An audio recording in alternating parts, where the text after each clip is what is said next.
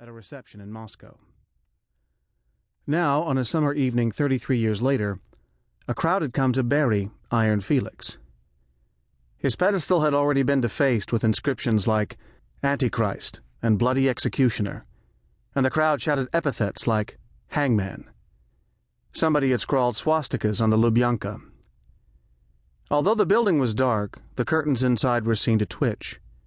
Armed guards were in place to resist any effort to storm the place. Several men scaled Iron Felix and draped wire ropes around his neck and arms. Others applied a blowtorch to the brass rods securing him to the monument's base.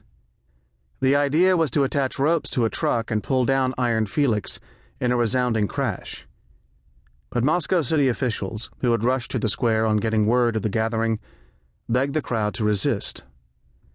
The officials understood the popular desire to shatter totalitarianism, as one later put it, but they were worried that a toppled Iron Felix could rip a gaping hole in the square and possibly harm the demonstrators as well.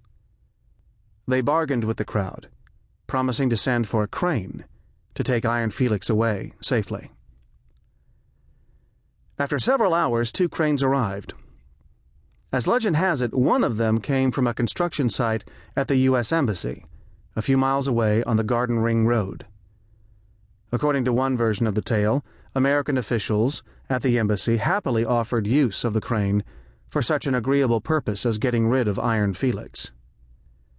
According to a second version, it was actually the leaders of the Lubyanka Ploshad crowd who somehow managed, on their own, to snatch the crane from the embassy site. None of these stories were true.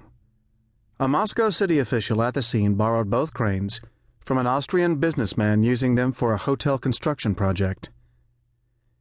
The legend, though, was understandable, because the American superpower was widely believed to have a hand in everything happening to bring an end to the Soviet regime. President George H.W. Bush had strongly associated America with the street hero of the moment, Boris Yeltsin, who, three days earlier, had stood on a tank outside the Russian parliament building to denounce the coup plotters. Appreciative Muscovites had filed past the American embassy, chanting, Bush, Bush, Yeltsin, Bush. Again, a cable was draped around the neck of Iron Felix, and now one of the cranes lifted the giant statue off the pedestal. For several minutes, Iron Felix dangled, suspended in the air, as if by a hangman's noose. His shadow appeared on the Lubyanka, the apparition cast by the bright lights of the television crews at the scene. As the crowd burst into applause, fireworks exploded in the Moscow skies. I am a World War II veteran. I lived through lies all my life, but I am glad I lived long enough to see this.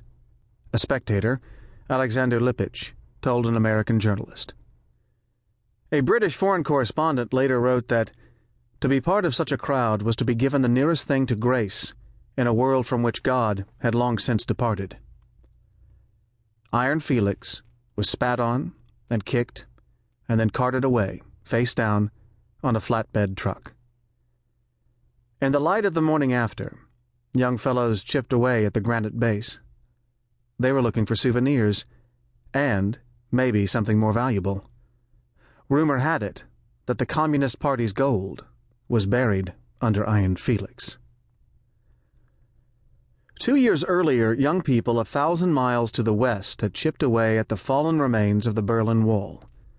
Iron Felix's demise was Moscow's Berlin Wall moment, and for amazed Americans watching the pictures on CNN, this was another reason, even a bigger one, to exult. After all, this was not a distant frontier of the Soviet Empire. This was ground zero. There was relief and satisfaction all over the country. The trail of freedom reaches tyranny's epicenter, the New York Times declared in a headline. The new head of the KGB was a Democrat whose passions include Elvis Presley, the Atlanta Journal Constitution reported. Two months earlier, on his maiden trip to the United States, Yeltsin himself had extolled America as the model for a democratic revolution in Russia. We're only toddlers compared to you. We have a lot to learn, Yeltsin said to applause from his audience at the National Press Club in Washington. Polls showed that three